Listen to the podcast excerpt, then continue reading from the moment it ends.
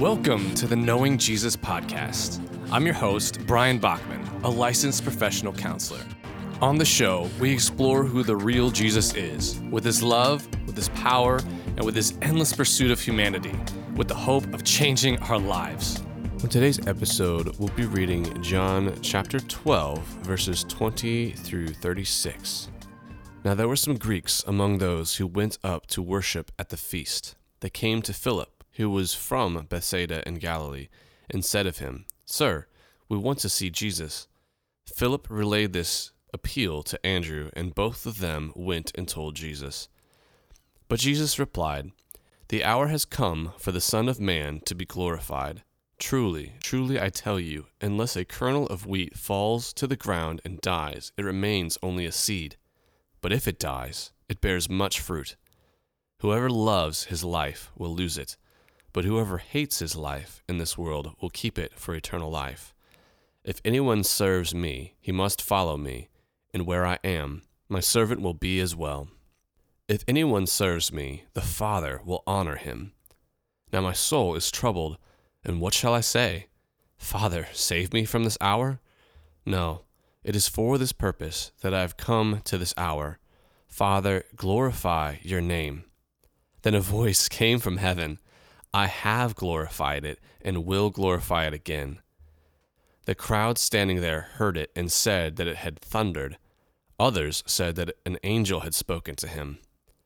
In response, Jesus said, This voice was not for my benefit, but yours. Now judgment is upon this world. Now the prince of this world will be cast out. And I, when I am lifted up from earth, will draw everyone to myself. He said this to indicate the kind of death he was going to die. The crowd replied, We have heard from the law that the Christ will remain forever. So how can you say that the Son of Man must be lifted up? Who is the Son of Man? Then Jesus told them, For a little while longer the light will be among you. Walk while you have light, so that darkness will not overtake you. The one who walks in the darkness does not know where he is going. While you have the light, believe in the light, so that you may become sons of light. After Jesus had spoken these things, he went away and was hidden from them. Diving in today uh, to the unpacking part, uh, we see something really quick uh, in this passage, verse 20. Now, there were some Greeks among those who went up to worship at the feast. Um, I don't have all the cultural understanding here, but it's probably pretty unusual that Greeks would be going to a Jewish feast to be worshiping God. That wasn't super common, but that was God's plan from the beginning when we see Old Testament. The Jewish people were supposed to be a light to the nations. And if we read the story, we see that they failed so often at, at that, as we to this day do. Um, and yet, they are still curious about Jesus. They're asking Philip, hey, we, we got to see this Jesus. We, we got to get to know him. And it's a strange, uh, bittersweet moments where uh, Jesus' own people are blind to who they have in front of them. But Greeks and Samaritans, all these people who are supposedly unclean, bad, rejected, unchosen, these are the ones that are seeking and hungry for Jesus. And so we have to be aware of if that was the Jesus that people were attracted to then, right? All the these are the people that, you know, in this day we would think would want nothing to do with Jesus. So this would still be the people back then saying, I've had five marriages, like the woman at the well, or I'm a tax collector, and I betray and abuse my own people. Or the Samaritan, I'm the moral and cultural outcast. But even applying to today, that people would be saying, I have same sex attraction. I'm greedy. I'm racist or a race that is looked down upon. Someone struggling with gender. Drug users. People sleeping around uh, the people that it would be easy for the average church to look at them and say, eh, you don't have a place here. The outcasts, the spiritual and moral outcasts.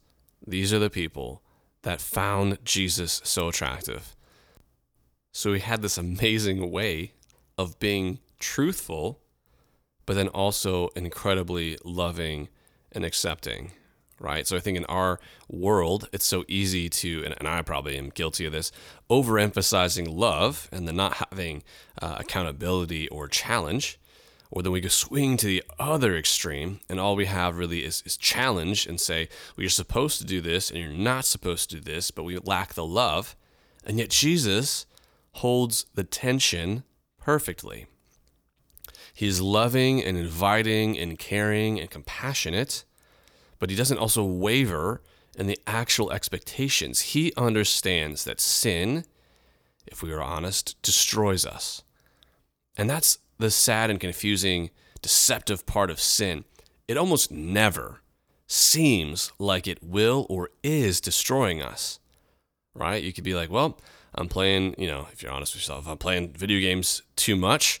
Ah, it's not really affecting me. And then I've had periods in my life where, well, actually, I'm kind of depressed now because all I'm doing is, is focusing on this. My life has been hijacked by a, uh, a poor or incorrect priority. You could use that as in, in the sense of gossip. It doesn't seem like it's going to hurt anybody, but then it changes who we are and it changes our relationship with others. You get lust. Oh, I've heard you know tons of people say, "Well, I'm watching pornography. I'm not hurting anybody."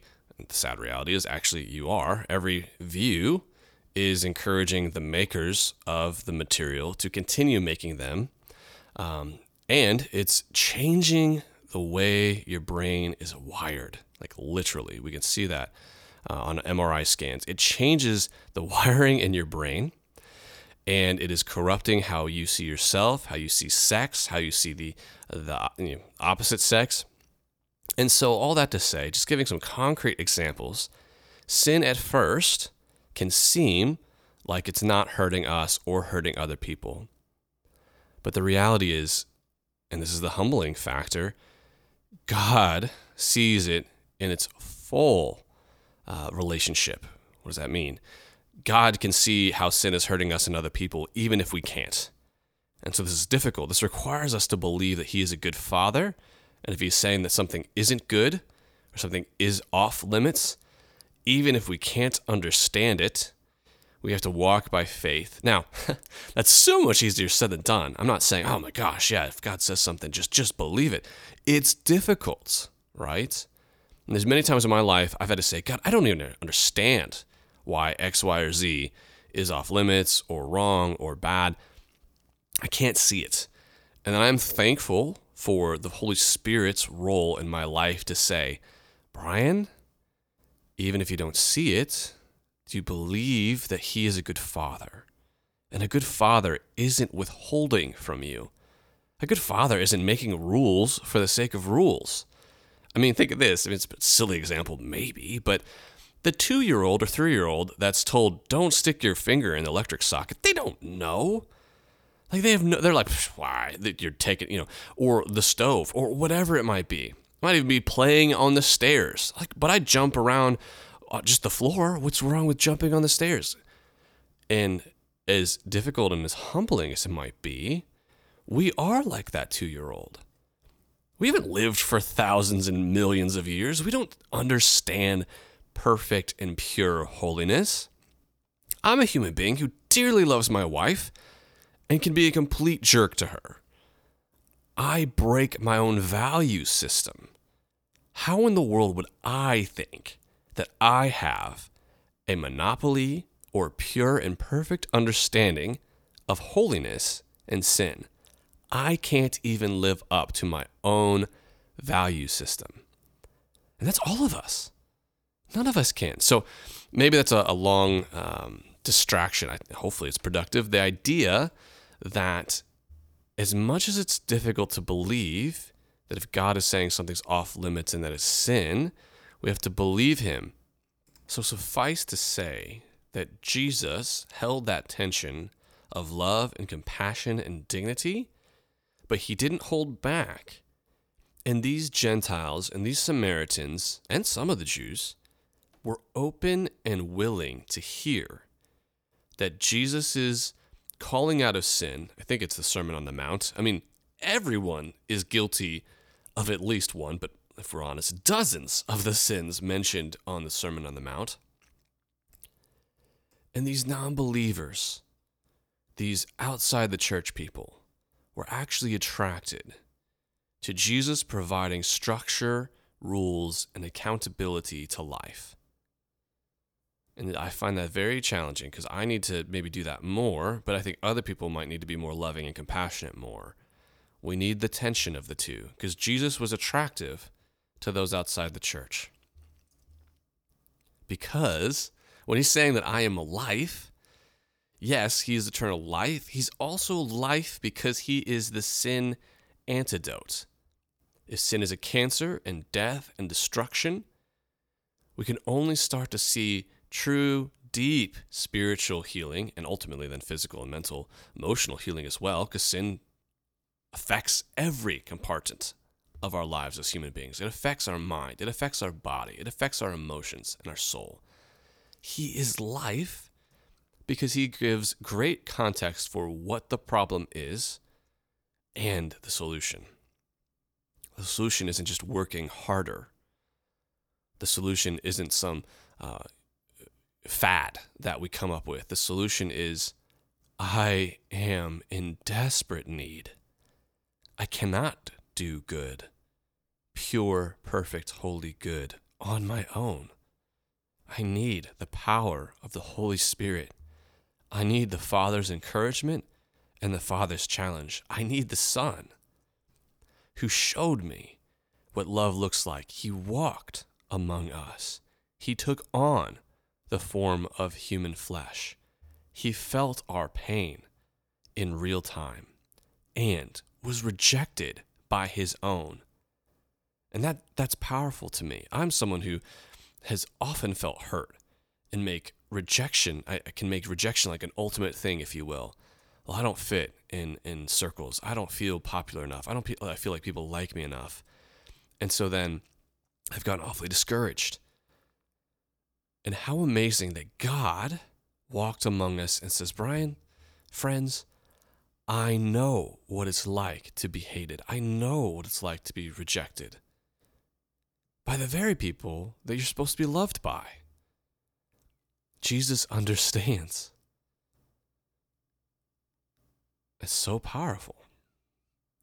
It's so vulnerable of our God to let himself be affected by us.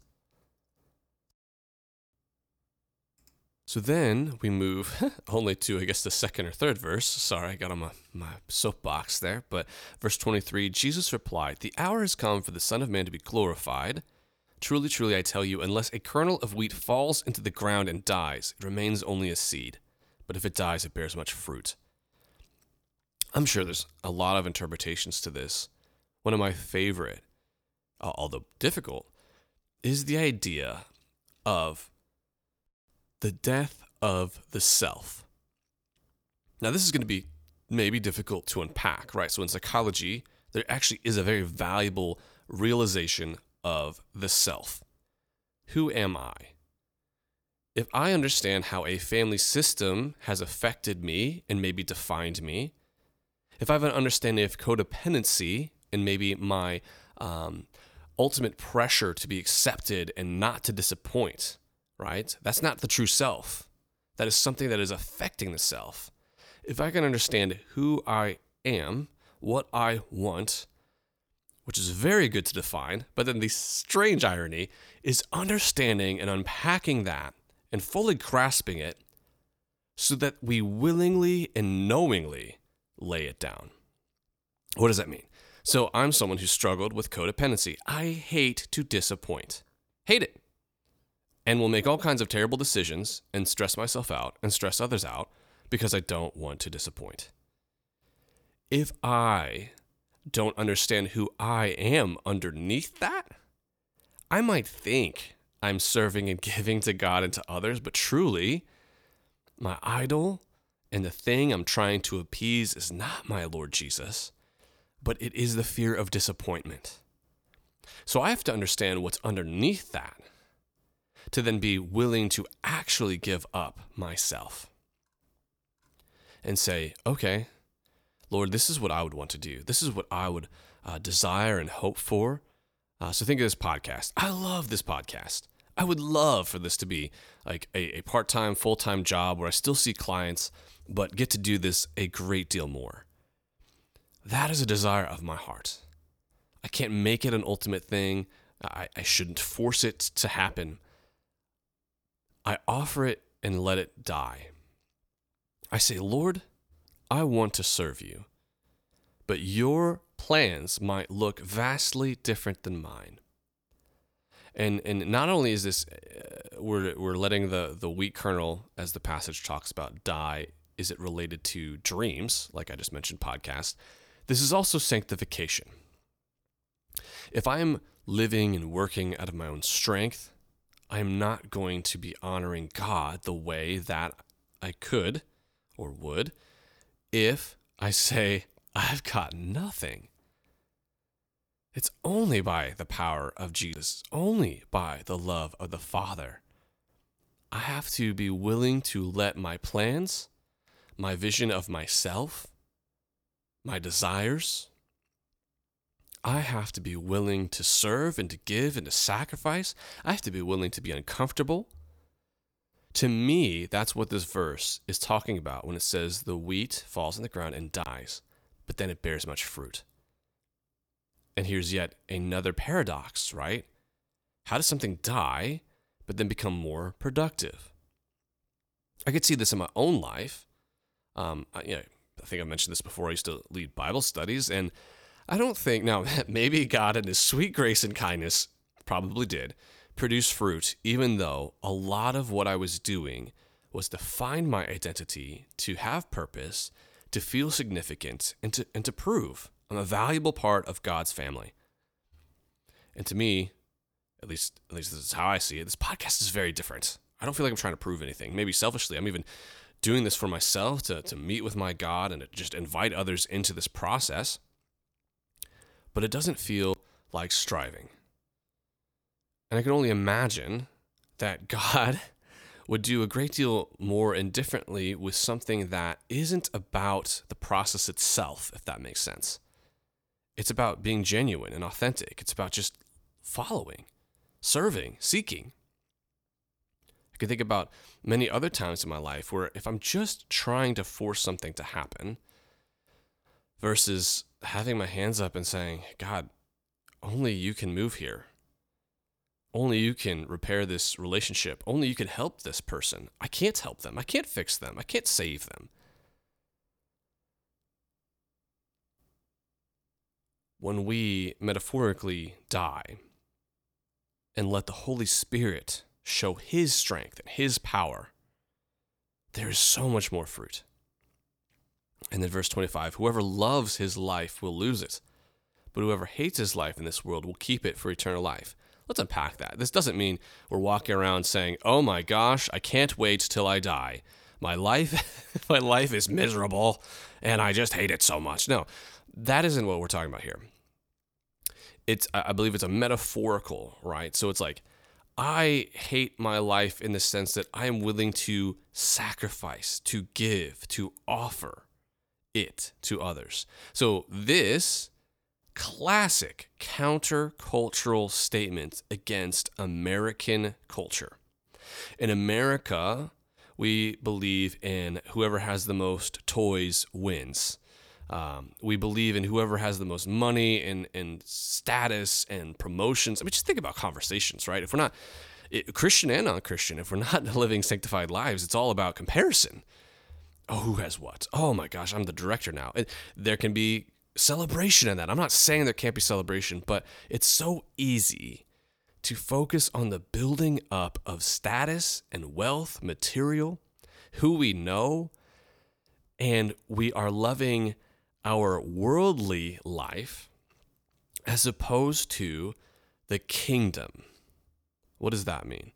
So, God's kingdom is about finding and seeking the lost. God's kingdom is about embracing the basic fundamental truths from the beginning. All human beings are made in the image of God. All human beings have dignity. and value that we can't even comprehend. So, our lives structured around calling out and seeing the dignity in every human, Christian, non Christian, whatever sin that we all struggle with? Or do we segregate? Do we separate? Do we classify and say some people are more valuable than others because of their utility, because of what they offer, either us or society? The kingdom is about inviting all people to the feast. The kingdom is about loving every human being through the power of Christ and the Holy Spirit. The kingdom is about restoring the world for the glory of God and for the cherished joy and celebration of his bride. That we get to celebrate and see, oh man, Jesus, you made this place new. And you invited us all, beggars, into the kingdom of heaven. So, that verse 25 whoever loves his life will lose it. If we are obsessed with playing the game that America and the world is trying to sell us, we lose our life. We miss out on the light. We are not aligned with the vision of Jesus and our Father's kingdom. But if we hate this false life, this cultural mandate that everything is about me and how much money I make and how comfortable my life is, I will lose that life. But if I'm open to this discomfort, to the challenging wrestling of the Father and the Spirit's sanctification, I will keep my life, this life, and eternally. He goes on right after you know 26 if anyone serves me he must follow me. And where i am? Well where's jesus? Oh he's in the most uncomfortable places in society. He's in the bad neighborhoods. He's meeting with the people that everyone's whispering about. My gosh that's convicting right here right right now. I, I it would be so difficult for me and I, I am praying both in this moment in my heart and need to pray more often Lord, help me not care what people think. Good gosh, man. Some I mean people could have been whispering about me. Oh, there's Brian, he's always depressed. Oh, there's Brian, he's got an anger problem. But Jesus pursued me, and others pursued me. We can't worry. I can't worry about what other people think about me. Jesus is meeting with the people that will destroy our reputation. And do we care more about our reputation and what the quote unquote Christians and the quote unquote spiritual think about us? Or do we care about what the Father is doing and is saying? Oh, that's challenging and also beautiful. Uh, moving on to verse 27. Well, actually, no, let, let, I missed it. If anyone serves me, the father, father, the Uh, back to verse 26 if anyone serves me he must follow me and where i am my servant will be as well. If anyone serves me the father will honor him. Again i think this is where the tension is great right? I've heard so many you know messages about just serve just give. It's about you know I, have heard people say that you know the christian life is just miserable. Man that's that's attractive. Not that we make the gospel attractive falsely but that is falsely unattractive because as we are serving, as we are doing the difficult thing, the Father will honor him. Now, none of us are probably going to get the, the experience that Stephen got as he was preaching the gospel to his people and was stoned to death. He was honoring his Father, he did the hard things, and Jesus stood up. Stephen gets to see into heaven that Jesus stands for him, Stephen, being stoned to death. Although that's not something many of us will probably see, God gives us a glimpse into the spiritual. That is what our God does. He says, You are honoring me, I honor you as well. And that is incredible. and for another day, but we have to understand the power and the meaning of the sovereign holy God that he stands. No king stands for people, but King Jesus does. Verse 27 My soul is troubled. What shall I say? Father, save me from this hour. No, this is why I came. Jesus, actually, I, didn't realize this. I knew in Gethsemane, Jesus says multiple times about how difficult the process is for his heart. I didn't realize that there's this premonition in, in, in chapter 12. My soul is troubled. He's thinking about the cross. It's painful, it's weighty, it's difficult. And he submits. Instead of saying, Father, save me from this hour, he says, This is why I have come. Father, glorify your name. And then I, I forgot that. I knew that at the, at the baptism of Jesus, the Father speaks from heaven. But here, the Father speaks yet again from heaven. The Father says, I have glorified your name, Jesus, and I will glorify it again. Moving down to verse 34, the crowd is saying, Well, hey, the Christ, he's supposed to remain forever. How can you be the Christ if you're going to die? They didn't understand that Christ had a first mission before remaining forever, that he had to rescue us. I think this is also very challenging that Jesus is so focused on his mission. And I just wonder what it would be like if, if all of us Christians, you know, this is a, side point, this is why community is so important. We need each other to cheer each other on, to encourage one another, to keep each other accountable, and to love one another. That, like Jesus, we should have a focused mission. And I'm guilty of this. I mean, I've spent so much time just being like, I want to be comfortable. I want our house to look a certain way. I don't want to have to worry about money, um, probably over preparation for our baby.